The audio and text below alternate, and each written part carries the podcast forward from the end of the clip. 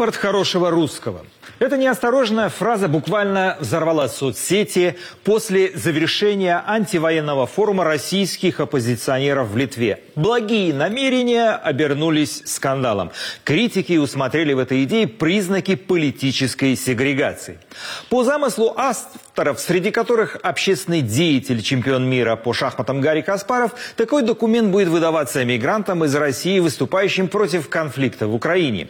Обладателям этого ID будет оказана помощь при заведении иностранных банковских счетов и не только. Также в нашей программе. Остаться в России и не бояться властей. Я не доверяю президенту Путину. И смысл моей политической деятельности в том, чтобы убедить российское общество в том, что этот человек действует в противоречии с интересами нашей страны. Рубль легкого поведения. В ближайший месяц, скорее всего, мы будем прыгать в горизонте 63-69, ну а дальше посмотрим.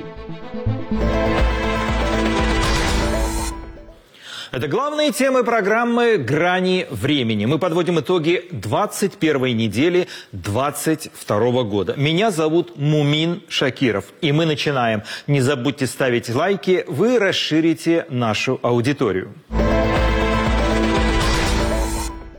Около 85% IT-специалистов, уехавших из России, вернулись в страну. Утверждал на этой неделе премьер-министр Михаил Мишустин, ссылаясь на данные властей о геолокации сим-карт. Чуть раньше в Минцифры заявляли о возвращении 80% россиян, уехавших после начала войны, не так детально уточняя их специальность. На конференции Российского антивоенного комитета в Вильнюсе обсуждали, как помочь россиянам, уехавшим из страны с началом войны, с какими сложностями и ограничениями они сталкиваются и почему решались на отъезд и без давления властей. В материале моего коллеги Ивана Воронина.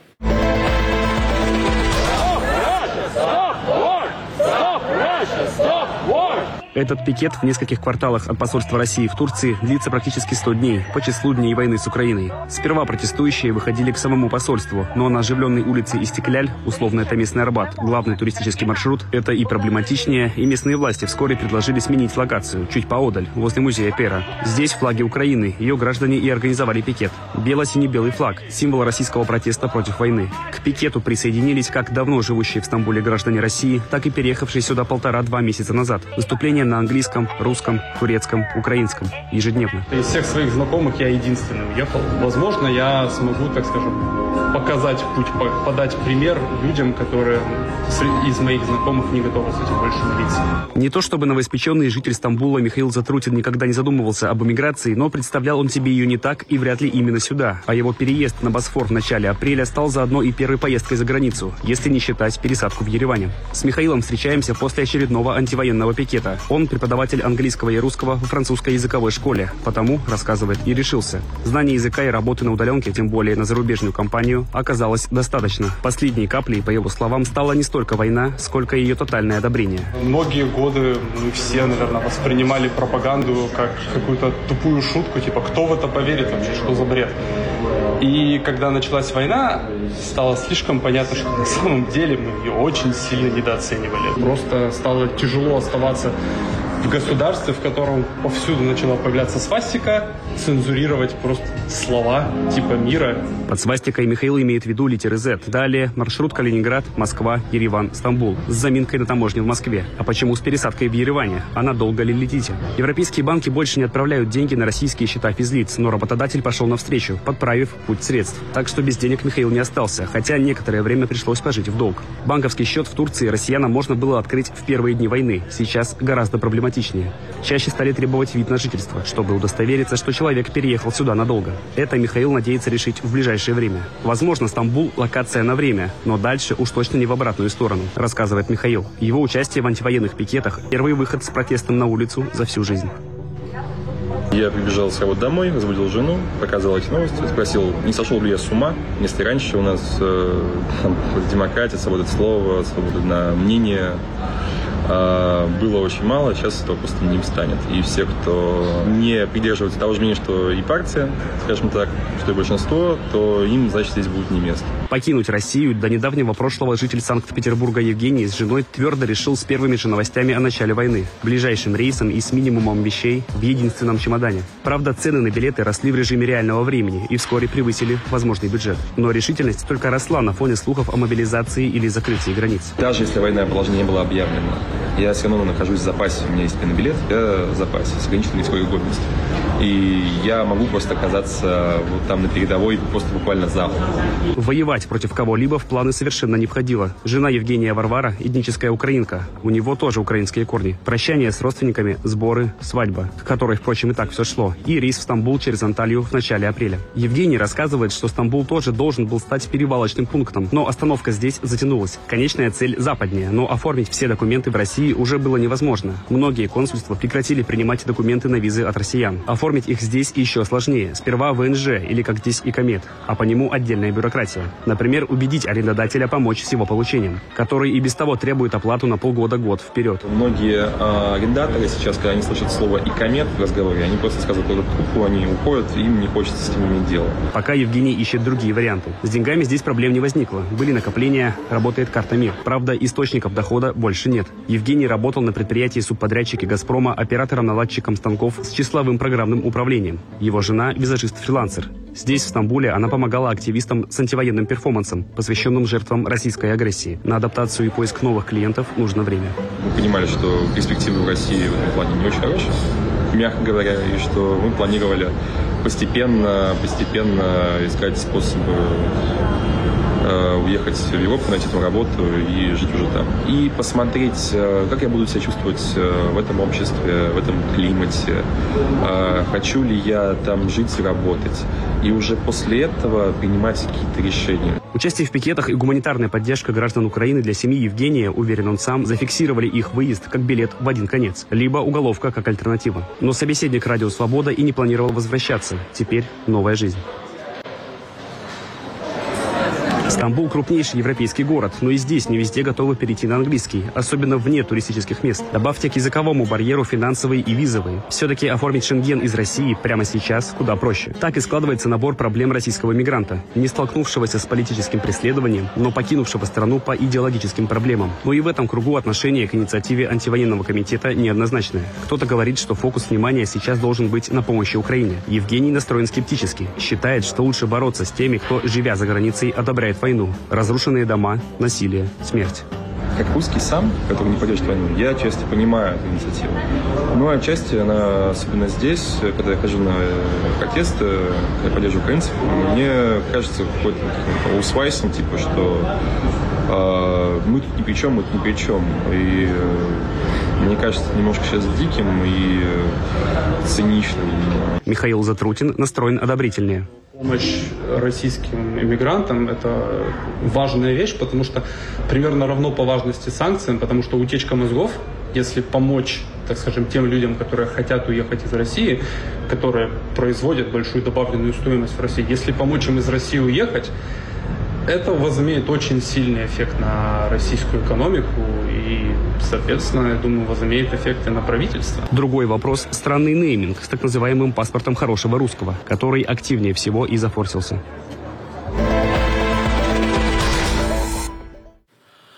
Легко ли быть русским за пределами России? На этот вопрос сегодня ответить сложно, но ясно одно – граждане, покинувшие родину из политических или гуманитарных соображений, нуждаются в поддержке и внимании. Об этом мы поговорим с нашими гостями, с политологом Александром Морозовым и юристом, общественным деятелем Марком Фейгином. Коллеги, здравствуйте. Александр, Добрый Первый вопрос у меня к вам. А вы участник собрания в Вильнюсе, где и прозвучала эта неосторожная фраза «паспорт хорошего русского», что вызвало негативную реакцию, как в России, так и за ее пределами. Кто автор этой фразы? Это э, мы, конечно, уже выясняли этот вопрос. Это случайная такая операция, потому что одно из медиа позвонило одному из э, э участников будущего до форума позвонил одному из участников, и тот неосторожно сформулировал эту идею как паспорт хорошего, ну, сказал, что это будет как бы паспорт хорошего русского. Все это, конечно, говорилось с иронией, но при публикации превратилось, ирония исчезла, и все это превратилось в реальное утверждение затем в мем. Вот, поэтому, э, ну, надо сказать, что, тем не менее, хотя это запустилось таким образом, на самой конференции действительно звучало нечто подобное. Это э, было бы нелепо э, это отрицать, потому что имелось выступление э, известного российского, а ныне находящегося в эмиграции политика Дмитрия Гудкова, который развивал идею о том, что э, э, это будет, конечно, не паспорт хорошего русского, но некая клубная карта да, на основе там, технологий технологий блокчейна. Эм, э, идея, конечно, очень спорная, неизвестно реализуемая, но тем не менее она была там озвучивалась. Так что э, э, это все, име... все это было, да. Но надо подчеркнуть, что у этого всего есть реальная какая-то проблематика, которая, независимо от этого мема, она была и до конференции, она обсуждалась и на конференции, и после конференции будет обсуждаться. Я имею в виду э, простую вещь, что есть, с одной стороны, новый поток иммиграции, это факт. Э, э, это, этот поток сейчас изучается активно многими, из чего он состоит, что это, какие люди, социологи изучают. А с другой другой стороны, есть э, вопрос со стороны структуры Евросоюза, национальных правительств Европы, обращенный к нам, тем, кто находится за пределами страны уже давно. Вопрос о том, как бы, он так примерно формулируется, что вот сейчас идет большая европейская поддержка украинцам, это очень важно, э, все участвуют в волонтерстве, в поддержке, до этого поддерживали белорусов, а вот теперь есть еще и какой-то элемент русского беженства. Что с этим делать? Какие у вас у самих соображения, спрашивают нас Э, нас, я имею в виду тех, кто находится в Европе и как-то общается с представителями э, властей в своих странах. Александр, Давайте я передам все-таки слово, чтобы это была дискуссия. А, Марк, что вас больше всего возмутило в этой идее паспортизации европейского русского? Эту фразу подкорректировал сам Гарри Каспаров недавно на канале «Настоящее время», когда с ним беседовал наш корреспондент. Э, я, кстати, как раз и хотел говорить о категоричности заявления именно Каспарова на канале э, «Настоящее время». И, по-моему, это было ключевое, объясняющее его идею интервью, а я так понял, что он ее авторизовал. Он сказал, я долго над этим думал, потому что, мне кажется, здесь очень важно э, подчеркнуть о чем, то, о чем говорит Александр, оно же является отправной точкой структуры Евросоюза. То есть в каком-то смысле и плюс э, Беларусь, а аналог того, что делает э, Тихановская. Такой, ну, будем говорить, квази представитель э, белорусской не только общины в, вне пределов Беларуси, но и э, самой отчасти Беларуси. За нее голосовали. Она же была кандидатом, и по разным оценкам она вообще вполне себе могла и стать президентом. Может быть, даже ему стала. Вот. Э, вы понимаете как? Попытка на русской теме создать вот аналог нансеновского паспорта, который в свое время Лига наций одобрила, вот эти знаменитые нансеновские марки. Вот Саша об этом очень хорошо знает, он находится в одном из центров русской иммиграции 20-30-х годов. Прага – это один из центров, ну, скорее, гуманитарных, научных был, да.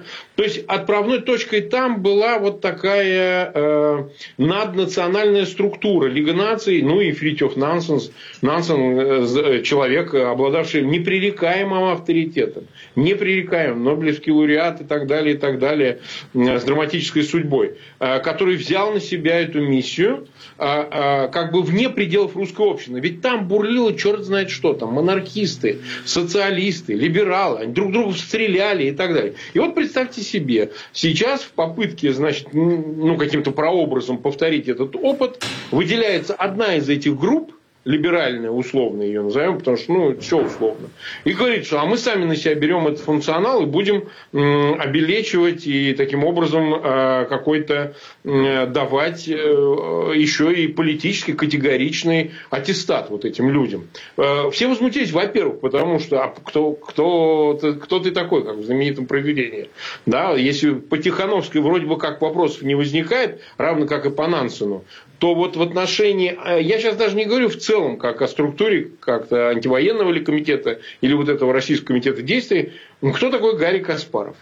Тем более, который говорит о том, что оказывается проходным, входным билетом будет вот подписание этой так называемой декларации, которой, не дай бог, не подписать, он прямо в настоящее время так и говорит, обвиняя тех, кто остался еще ко всему прочему у России, в попытке там как-то спрятать власть все больше напоминает тоталитарную, да, упреком того, что вы шушера. И Марк, это как раз людей очень момент. Марк, можно я передам слово? Я вас, коллеги, прошу быть да, лаконичными. У меня несколько вопросов каждому из вас, и более динамично, и можно чуть-чуть короче. Александр, эту дискуссию еще больше взорвал сам Каспаров, когда на телеэкране в настоящее время заявил, что реальная оппозиция сегодня может существовать только за пределами России. Те, кто пытаются участвовать в политической жизни России по правилам Кремля, эти люди только укрепляют режим, но имел в виду участие в выборах. Как вы считаете? Это не, э, что тут говорить, это неудачное заявление, тут нет двух мнений, потому что действительно мы хорошо видели, что таким заявлением, ну там действительно опровергаются усилия, в частности, адвокатов, да, причем там речь шла конкретно об адвокатах в этом интервью, конечно, это э, несправедливо. Эм, э, я думаю, что просто Гарри находился в состоянии уже в этот момент, в состоянии такой взвинченности из-за неудачно пошедшего мема и того, что конференция уже начинала как бы обрастать Э, негативным контекстом, и поэтому тут э, неудачно выразился. Но я при этом хочу сказать, очень коротко возразить, сказать, что э, я так посмотрел на эту ситуацию. У нас был Володя Карамурза, который выполнял роль такой, такого шерпа при многих структурах, это было очень важно. Если бы Алексей Навальный остался в Европе, он был бы таким человеком, несомненно. Даже если бы Юлия Навальная решила на себя взять такую миссию да, в Европе, наверное, это вполне было бы нормально.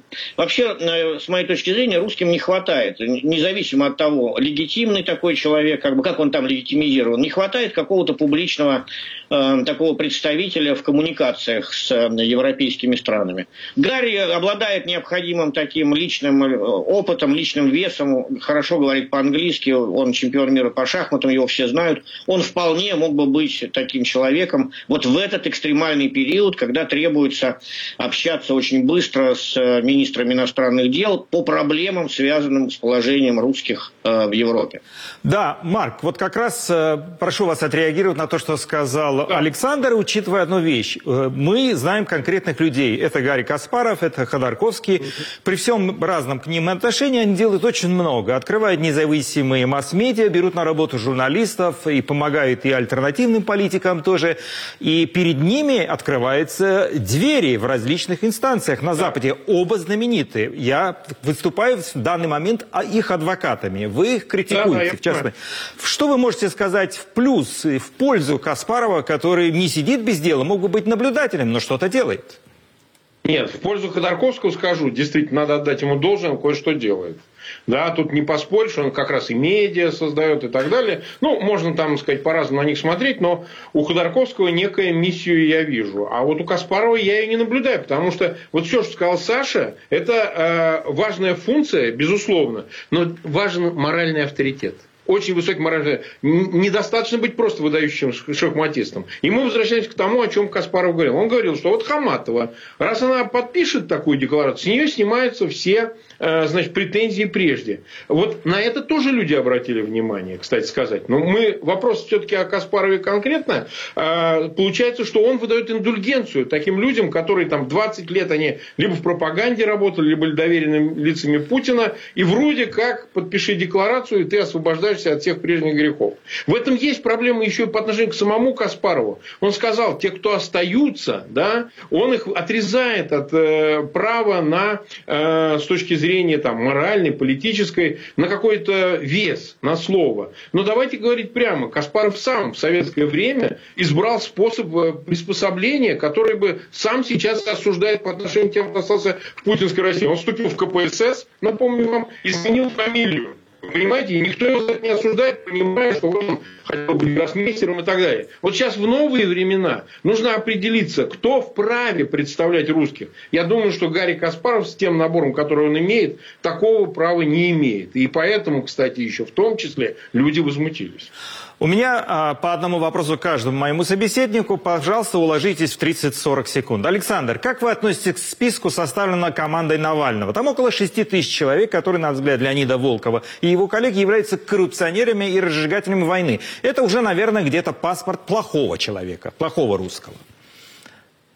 Я хорошо отношусь ко всем э, любым спискам, э, как уже утвержденным санкционным спискам, так и готовящимся, потому что у этого есть э, правильная перспектива. Люди должны понимать, что они несут ответственность за разжигание войны и за действия, которые э, привели к агрессии против Украины.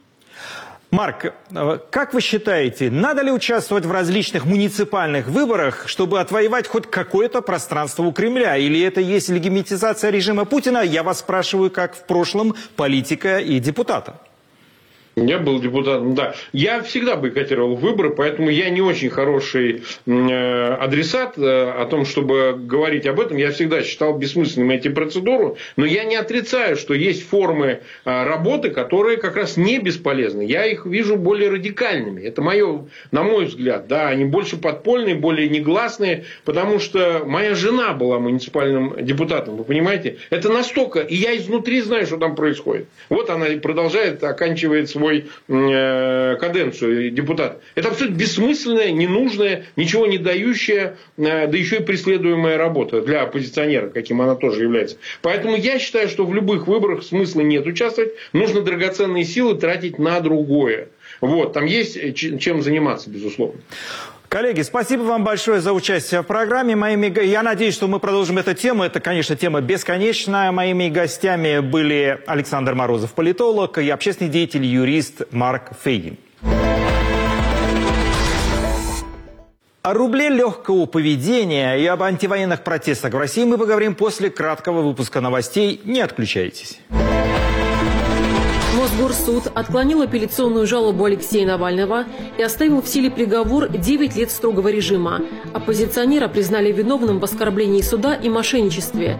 Российский суд посчитал, что Алексей Навальный присвоил 2 миллиона 700 тысяч рублей – Речь идет о пожертвованиях россиян во время президентской кампании 2018 года. При этом один из четырех потерпевших отказался от показаний, двое находятся под следствием. Сам оппозиционер считает, что его преследуют по политическим мотивам. Процесс над Навальным проходил в колонии, куда его отправили по делу Ифраше. На суде политик произнес антивоенную речь. Во время последнего слова его несколько раз перебивала судья. Никто не убил больше людей, чем ваш Алексей Анатольевич, пожалуйста, прошу судебного контроля. Для чего мы ведем эту войну? Чтобы, чтобы заставить их сделать что?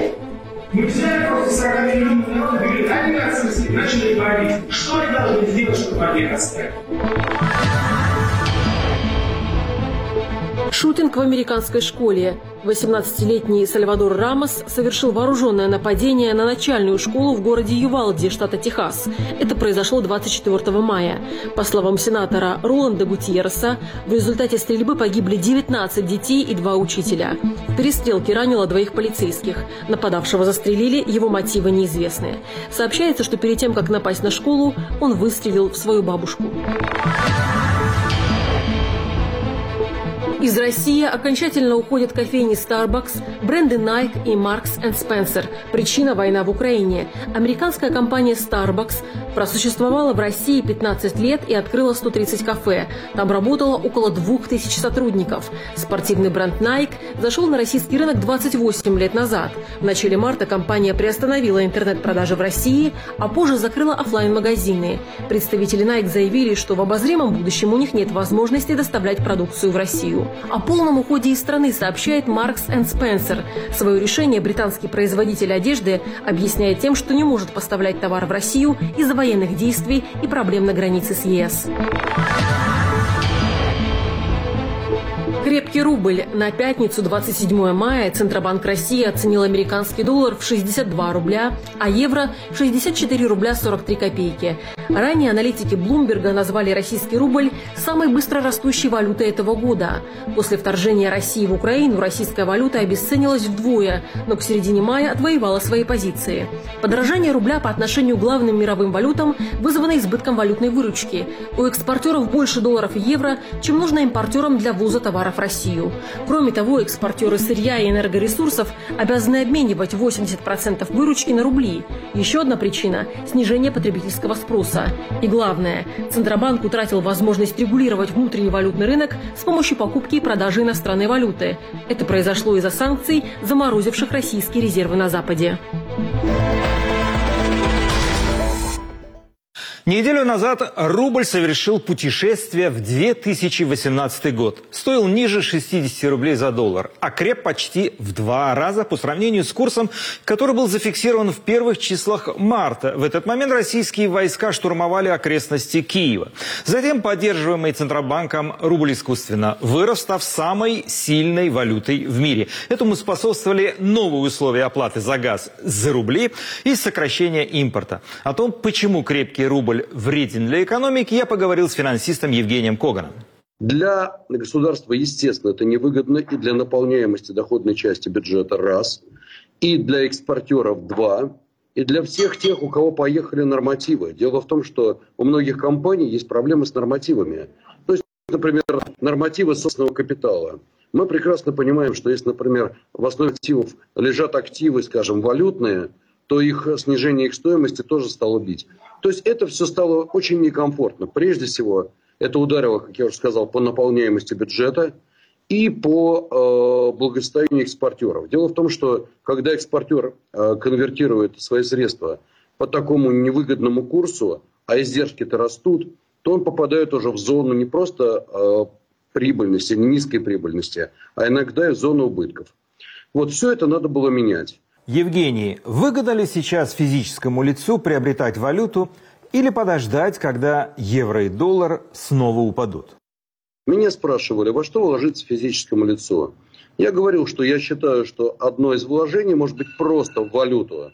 То есть не надо вкладываться там э, проценты, смотреть там и так далее. Просто элементарно физическое лицо может просто пойти и купить валюту в банке практически по, рын по рыночному курсу. Лично я, по крайней мере, по своему портфелю и по курсу 59, и 57, и даже 56 покупал валюту. Ну вот сработало, сейчас довольно неплохо заработал. То есть спекулятивно, да, это было, наверное, выгодно. Э, выгодно ли сегодня по курсу 66? Ну, наверное, э, в долгосрок возможно, но тут уже надо смотреть факторы, какие будут в дальнейшем. Но если вы хотите это приобретать с точки зрения покупки валютных инструментов, здесь есть довольно много серьезных ограничений, поскольку сегодня мостик между НРД и Евроклиром закрылся. И поэтому, скажем так, россиянин, который приобретает валюту на свои э, счета в российских банках, приобрести большое количество инструментов, дающих хорошие проценты, не может. Наконец, приобрести валюту для того, чтобы перевести за границей, ну, можно только в ограниченном размере. Вот тоже как бы такая ситуация. Так что все зависит от ваших целей. Давайте, Евгений, ближе к народу. Бабушка, к примеру, за несколько лет худо-бедно накопила 200 тысяч рублей. И тут зовет внука и говорит, давай что-нибудь купим, чтобы не только сохранить деньги, но и немного их приумножить. Что вы посоветуете этой семье? Можно и так поставить ситуацию, тогда бабушке можно вложить просто в депозит в надежном банке, Э, в рублях там проблем не будет, это понятно, потому что рубли всегда отдадут, в конце концов напечатают. Вот. И можно получить по депозиту где-то примерно сегодня порядка 10% годовых. Это первое, это уже неплохо. Второе, э, если внучок у бабушки хоть немножко образованный, может открыть ей брокерский счет, то приобрести, ну не надо корпоративные бумаги. Пускай бабушки купят просто государственные бумаги, скажем, с погашением лет через пять. Будем надеяться, что бабушка доживет. Так вот, и в таком случае, вот вам, пожалуйста, э, неплохой купон и возможность этих бумаг еще вырасти. Тогда бабушка может получить, ну, весьма неплохие еще проценты за ближайший год-два. Я думаю, достаточно. Евгений, мы не знаем, когда эта война в Украине завершится и чем она завершится. Что будет происходить с рублем на фоне непрерывающихся санкций и так называемой спецоперации? Пока в России не будет налажен мощный поток параллельного импорта, это первое. Пока не будут сняты административные ограничения, я не думаю, что рубль будет сильно слабеть. Я не исключу в ближайшее время, что рубль может э, вернуться на уровень где-нибудь 69, э, 71. Ну, теоретически нельзя исключить. Особенно если в этом будет очень заинтересован Центральный банк. Я не верю в то, что в текущих условиях, когда есть огромные потоки экспорта, есть по-прежнему достаточно серьезные административные ограничения, когда снижается инфляция и высокая процентная ставка. Э, я не верю в то, что э, рубль побежит на 80 или там 90 уровни. Мое мнение, что ближайший месяц, скорее всего, мы будем прыгать в горизонте 63-69, ну а дальше посмотрим. Многое будет зависеть от э, действий властей. Снизит еще ставку, э, снимут административные ограничения, э, изменят норму обязательной продажи валютной выручку. Тогда можем переместиться на 72 73 там уровень и так далее. Не изменит, значит будем прыгать здесь. Вот все же просто.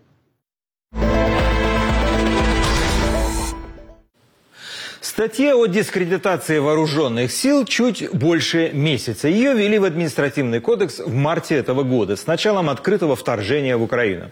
Но дела по новой статье правозащитники фиксируют чуть ли не каждый день. Какие слова подрывает авторитет российской армии, разбирался Артем Радыгин. Я хочу дискредитировать президента Путина в глазах российского общества. Вот это я действительно хочу сделать. И новость у меня в том, что в этом нет ничего противозаконного. Я российский оппозиционный политик, который является оппонентом президента Путина. Я вступаю с ним в политическую дискуссию. Дискредитация означает подрыв доверия. Я не доверяю президенту Путину. И смысл моей политической деятельности в том, чтобы убедить российское общество в том, что этот человек действует в противоречии с интересами нашей страны.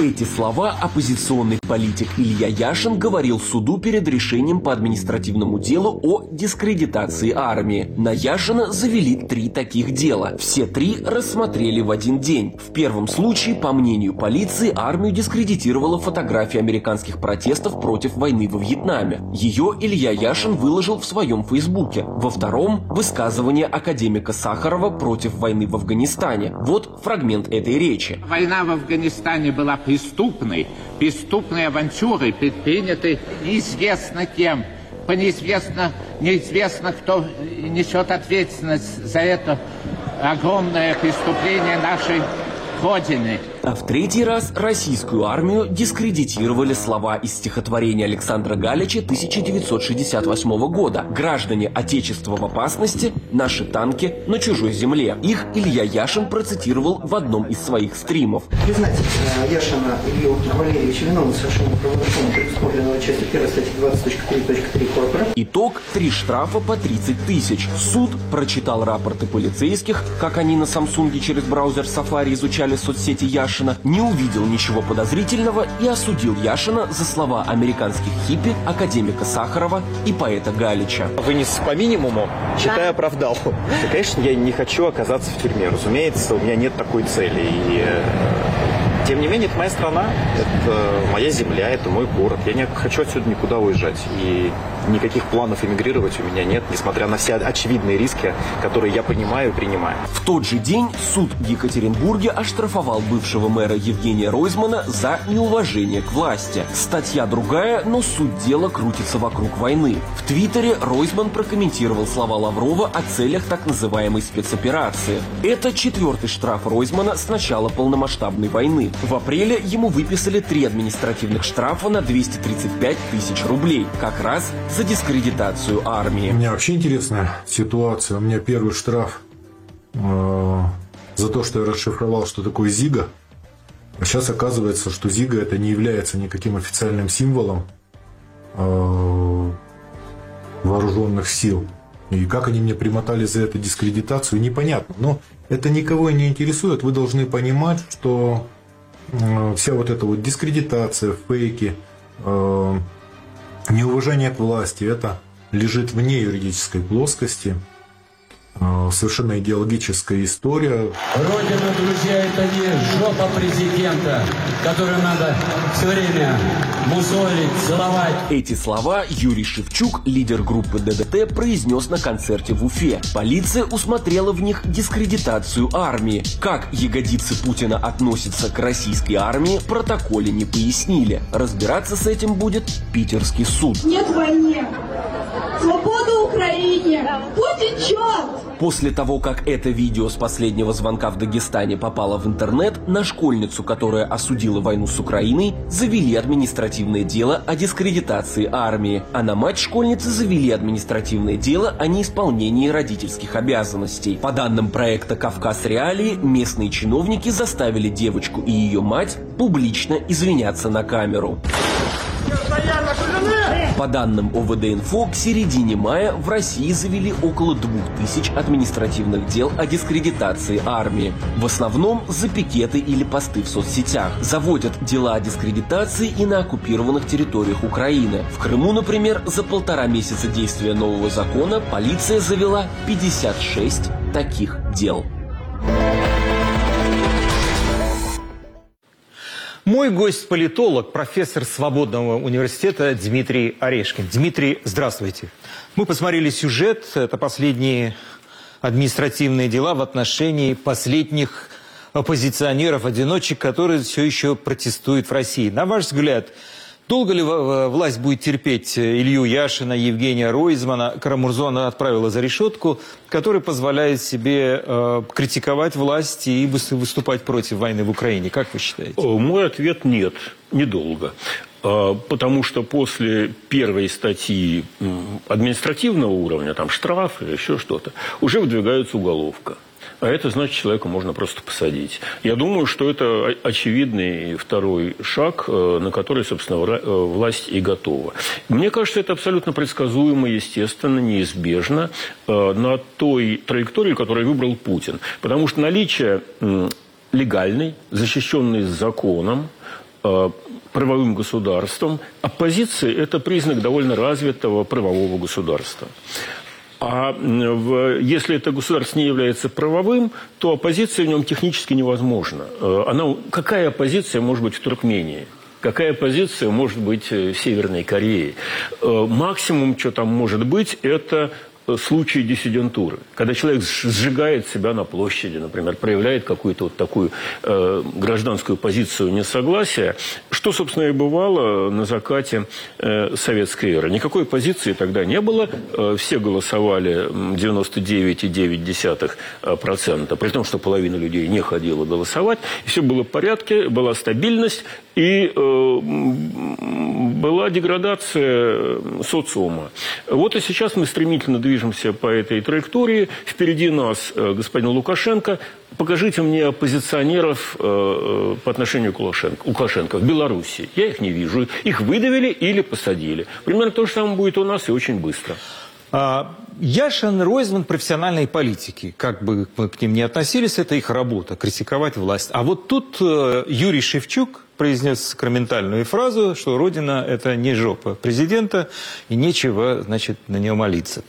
А вот э, какова будет судьба таких людей, э, рок-звезд, за которыми есть э, фаны, популярность? Э, что с ними будет делать власть? Это, вы знаете, это опять же признак э, деградации социума от нормальной политической структуры, где есть профессиональные политики, которые критикуют власть и являются оппозиционерами, к более примитивной структуре, где э, лидерами политическими являются уже деятели, например, культуры. Вспоминается Солженицын, вспоминается Ростропович, э, ну и многие другие, которые были невозвращенцами или как-то еще уехали из Советского Союза.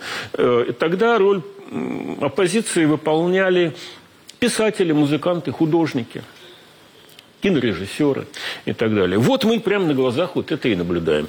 Э, сажать э, Шевчука не будут. Но его будут душить, ему будут отменять э, концерты, его будут дискредитировать в глазах слушателей, убивать. Таким образом убивается культура, таким образом убивается политика, таким образом убивается страна. Но их-то это особенно не волнует. Их волнует проблема удержания власти. И для того, чтобы удержать эту власть, они спокойно идут по пути деградации. Ну да, превращая Россию в разновидность Узбекистана или э, Туркменистана, или, как это называется у них, Евразийского султаната. Э, жить можно, а развиваться нет. Ну вот смотрите, а за слова теперь уже отправляют за решетку, ну в частности Карамурза, э, мы о нем говорили.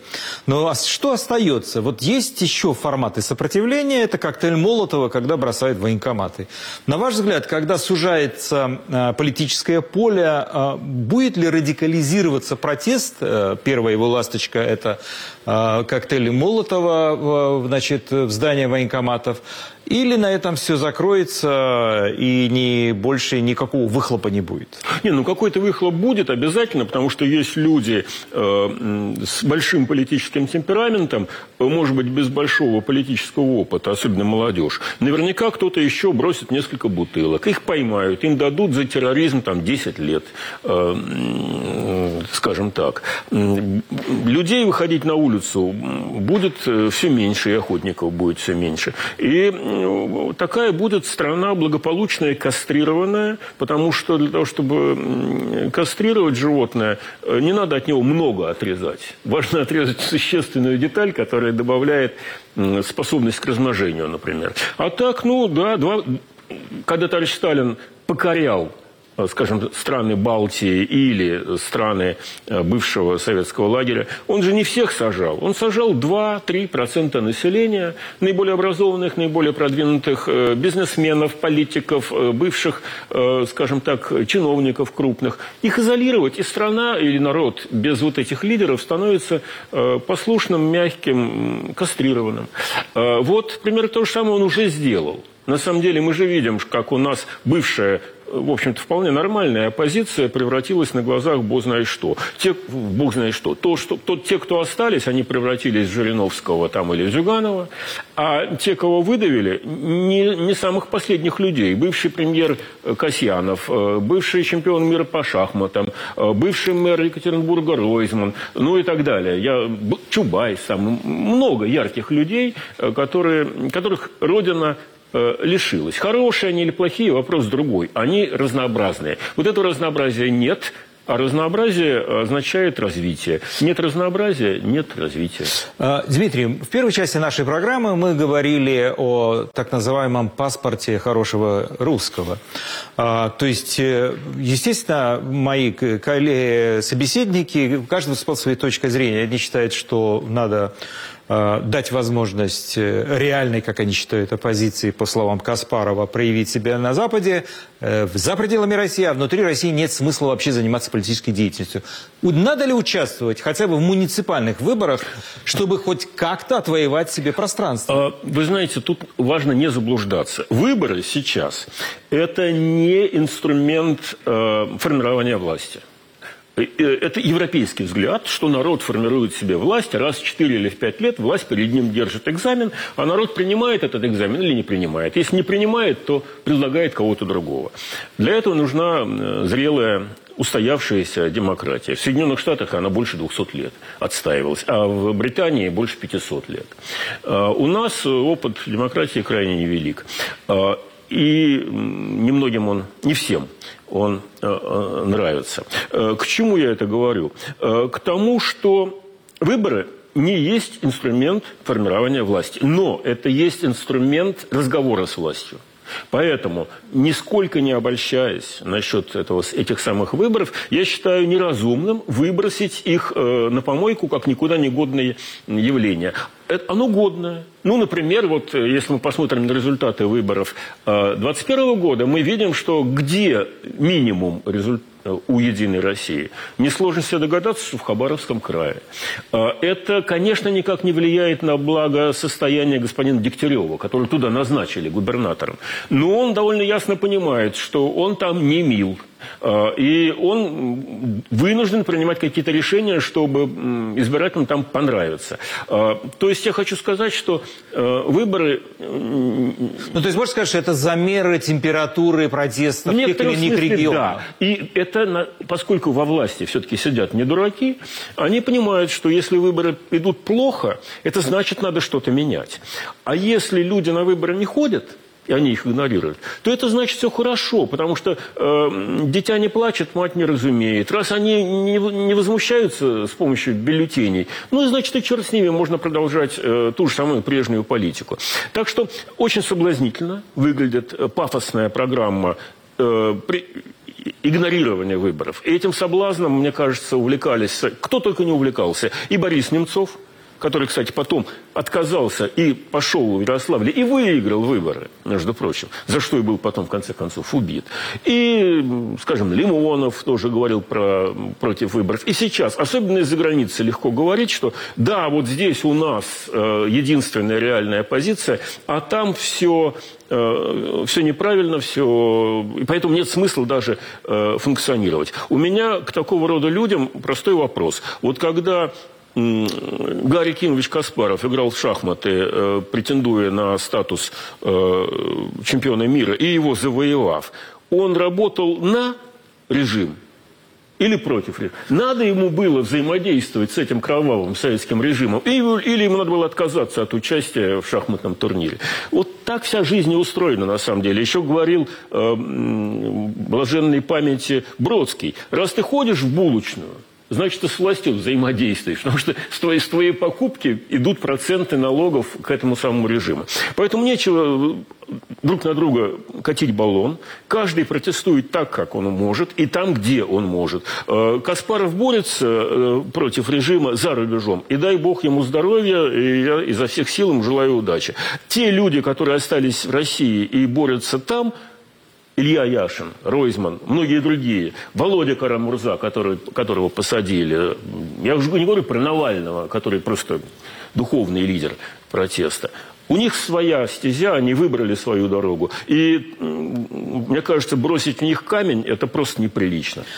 Идет четвертый месяц войны в Украине. И вот одно из главных событий этой недели – это входящая в РПЦ Украинская Православная Церковь объявила о независимости. То есть собор выразил несогласие с позицией Московского патриархата и патриарха по поводу войны в Украине. На ваш взгляд, это грандиозное событие, учитывая, что Владимир Путин хотел войти в историю как э, собиратель или объединитель православных э, церквей за пределами России? Не грандиозное, но вполне предсказуемое и понятное. А, Путин с моей точки зрения, политический лузер. В том плане, что те цели, которые он объявил, он систематически проваливает. Он хотел э, повысить международную роль России. Он сделал Россию токсичной, э, агрессивной, э, от которой люди шарахаются. И оборвал на многие годы вперед потенциальную возможность сделать из России что-то привлекательное. Э, и возможность построить в России конкурентоспособную модель э, по сравнению, там, скажем, с европейской системой ценностей. Отсюда вполне понятно. Он говорит про, я, про то, что хотел расширить влиятельность русского мира. Отлично. Если понимать русский мир как русскую культуру, там, Пушкина, Чайковского, э, там, Бакста, Чехова, кого угодно – только можно приветствовать. Благодаря усилиям Владимира Владимировича Путина русский мир, русское православие делается токсичным. От него люди шарахаются. И влиятельность русского мира, очевидно, снижается. Хотя бы потому, что русская православная церковь замыкается в себе, делается церковью-изгоем, чтобы она при этом не говорила. Она уже поссорилась с Константинополем, она уже поссорилась с Киевом, она уже не очень-то хорошо смотрится в Греции. Она, она получается церковью партийной, путинской церковь, путинское православие. То же самое про, про например, НАТО. Путин начинал всю эту бодягу разговорами про том, про, о том, что НАТО представляет ужасную угрозу, поэтому надо нести упреждающий удар в Украине. А в результате он получил плюс две страны НАТО, и теперь он делает э, вид, что ничего особенного не происходит. Нам, э, Но вот эта история, вот эта информация его как-то заставит задуматься. Нет, э, нет. Он едет дальше. Он, он вынужден, он обречен идти дальше, потому что такая модель, которую он строит, опирается на э, несокрушимый образ вождя. Э, который всегда побеждает. Это то, что в политике называется харизма политическая. Она строится э, целым хором специально обученных льстецов. А в нашей истории это называлось культ личности. Он должен быть победителем. И даже если он проигрывает, он должен смотреться как победитель. Потому что других институтов политических у нас в стране нет. У нас есть один институт, называется ВВ Путин. Давайте попробуем забежать вперед. Ну, допустим, что власть все-таки рано или поздно сменится, да? И на ваш взгляд, э, вот когда рухнул Советский Союз, сменился гимн, герб, ну, гимн потом вернули, но слова все равно поменяли, э, флаг. Э, как вы думаете, сегодня такая ненависть к русскому миру, о, чем мы вам говорили, и к России, и к русскому языку тоже такая, что а, при слове «русский» многие шарахаются. На ваш взгляд, надо ли менять образ и имидж страны в новой стране, поменяв герб, новый флаг, новый гимн, чтобы отречься от частично советского прошлого, потому что гимн все равно повторение советского варианта, и от того, что все связано с, атрибуты, с атрибутикой государства, связано с Владимиром Путиным. Мумин, я бы сказал так. А, я думаю, что и путинская Россия – это финальная стадия развития той политической модели территориального менеджмента, которая вот держала воедино эти 17 миллионов э, квадратных километров. Поэтому я боюсь, что после Путина единого государства – ни территория, ни языка, а вот государство, которое называется Россия, мы с вами уже иметь не будем. И тогда будут несколько разных гимнов, несколько разных символических структур, которые себя позиционируют. А, и тогда будет смысл говорить о том, кто отмежевывается от советского прошлого, кто не отмежевывается. А, я думаю, что в рациональном европейском менталитете в конце концов, символы важны, но они не играют такую вот определяющую роль. Определяющая роль – это все-таки экономическая мощь, там, военная мощь и так далее. А как, как звучит гимн э, и какая музыка – это вторично. А вот для более примитивных социумов там как раз все замкнуто на символичность. Э, вот, эм, и Советский Союз, он был в этом смысле очень примитивен. Когда там Сталин пользовался такими терминами, как «братья и сестры», или его называли «отцом народов», или там «республики», «братские народы», это же все лексика, характерная для рода племенного уровня развития общества, когда вот родственные связи. А в нормальных условиях, ну, грешно называть э, лидера страны вождем э, и грешно искать братские народы. То есть, я думаю, что вот это вот поиск Э, супер-гипер значимость э, вот этих символических э, явлений, типа, например, не смей сказать дурного слова про замечательную армию, которая нас защищает Это же обожествление, это, это примитивизация взгляда, потому что в любой нормальной стране всегда власть и армию, все институты власти можно и нужно критиковать. У нас нельзя, потому что у нас культура заточена на то, Путин ее так затачивает. Не наша культура, не мы так живем, а вот путинская политическая культура, что есть один правильно мыслящий вождь, и все, что ты говоришь против него, это ты говоришь против Родины, против народа, против русской культуры и так далее. Нет, это все разные вещи. И можно играть разный гимн, и какой-нибудь Михалков может сочинить три версии стихов на одну и ту же музыку, а при этом иметь разные государства. А у нас хотят обмануть нам хотят втюхать идею, что мы объединяемся какой-то уникальной э, особенностью культуры. Вот у нас какая-то особая цивилизация. Мне, мне кажется, это работает только для э, весьма примитивно организованных э, слоев общества. Да, у нас есть э, что-то уникальное, как у любой культуры, французской, британской, немецкой, польской, украинской. Но говорить о том, что это особая цивилизация, это значит льстить массовому сознанию и э, приводить, в общем-то, к примитивизации всей страны в целом. Дмитрий, огромное вам спасибо за беседу. Я думаю, что мы обязательно продолжим эту тему. На этом мы завершаем программу «Грани времени». Смотрите нас на телеканале «Настоящее время» и на сайте «Радио Свобода». Не забудьте поставить лайки и увидимся через неделю. Всего вам доброго.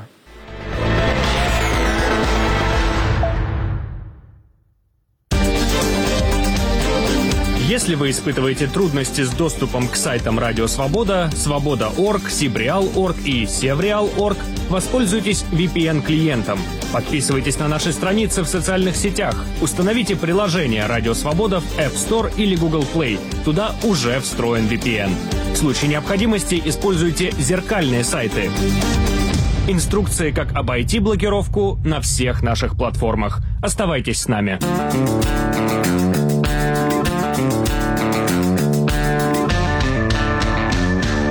Студия подкастов «Радио Свобода».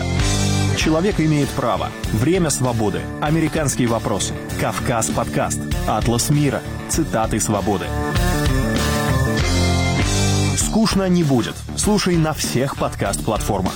Просто надень наушники. Подкасты «Радио Свобода».